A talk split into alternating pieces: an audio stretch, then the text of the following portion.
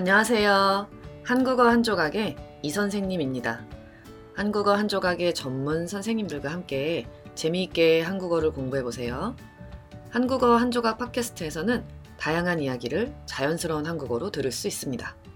그럼 바로 시작해볼까요? 요즘 한국은 어, 마치 동남아시아의 스콜처럼 낮에 갑자기 소나기가 막 쏟아지다가 또 갑자기 쨍 하고 해가 나서 더워요. 아, 요 며칠 그런 날이 계속 이어지고 있는데요. 이게 여름이라 그런 거겠죠?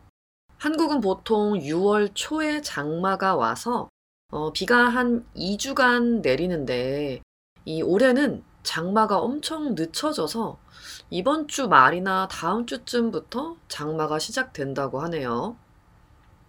음, 이렇게 장마가 지나고 한여름이 되면 슬슬 여름 휴가를 준비할 텐데요. 어, 물론 올해도 작년처럼 코로나 때문에 예전같이 자유로운 여행이 가능한 건 아니지만 그래도 쉬어야 할 때는 맞잖아요. 너무 더우니까.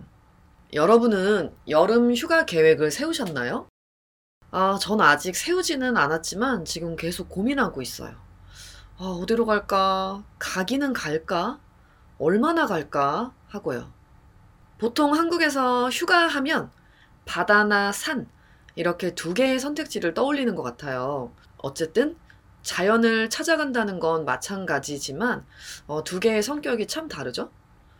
산에 가서 등산을 하거나 캠핑을 하거나 어, 나무에 둘러싸여서 힐링하는 걸 선호하는 사람도 있고 바다에 가서 수영을 하거나 어, 다양한 액티비티를 즐기거나 또는 그저 어, 해변가에 누워서 바다를 바라보는 것만으로도 충분히 힐링이 되어서 바다를 선호하는 사람들도 있고요.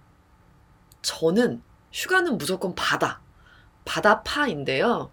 그런데 재미있는 게 어, 막상 제가 언제 어떻게 힐링을 받는지 생각을 해보면 초록색 나무를 볼 때 에너지를 받는 것 같더라고요.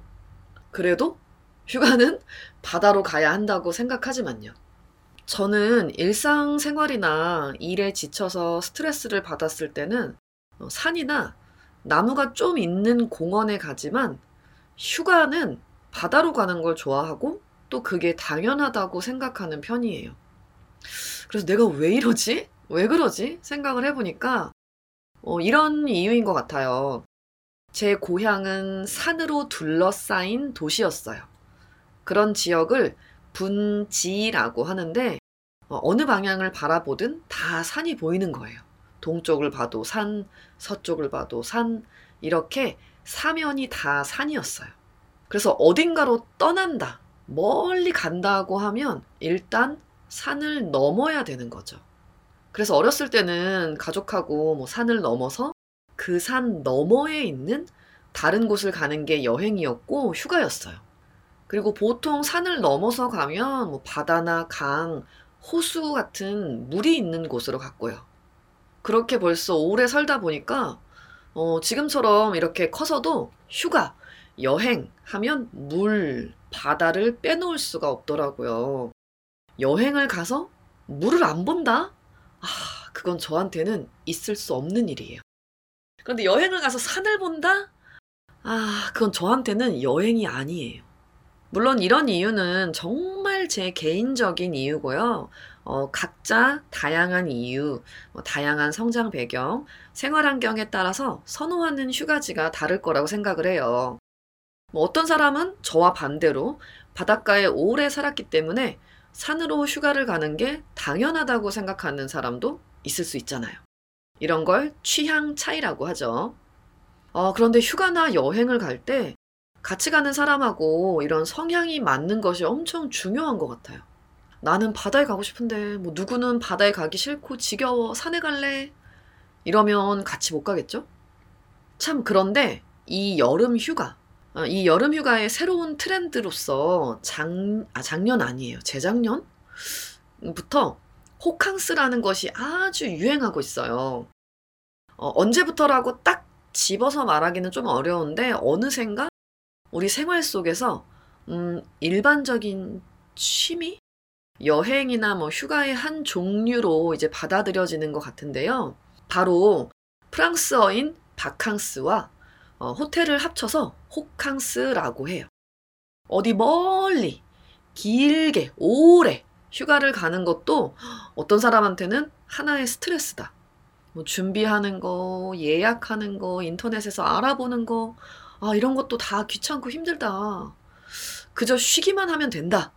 이렇게 생각하는 사람이 어느샌가 많아졌는데, 어, 그래서 그럼 그냥 호텔에 가서 쉬어야겠다. 이렇게 된 거예요. 또 보통 휴가를 어, 해외로 가는 사람들이 많으니까 그 비행기 값을 세이브해서 차라리 좋은 호텔에서 좀 지내다 오자. 이렇게 생각을 바꾸게 됐습니다. 음, 생각의 전환이라고 할까요? 그래서 서울에서도 어, 고급 호텔들이 꽤 있는데 어, 그런 호텔에서도 이런 호캉스족, 호캉스를 즐기는 사람들을 위해 다양한 패키지 상품을 내놓고 있어요.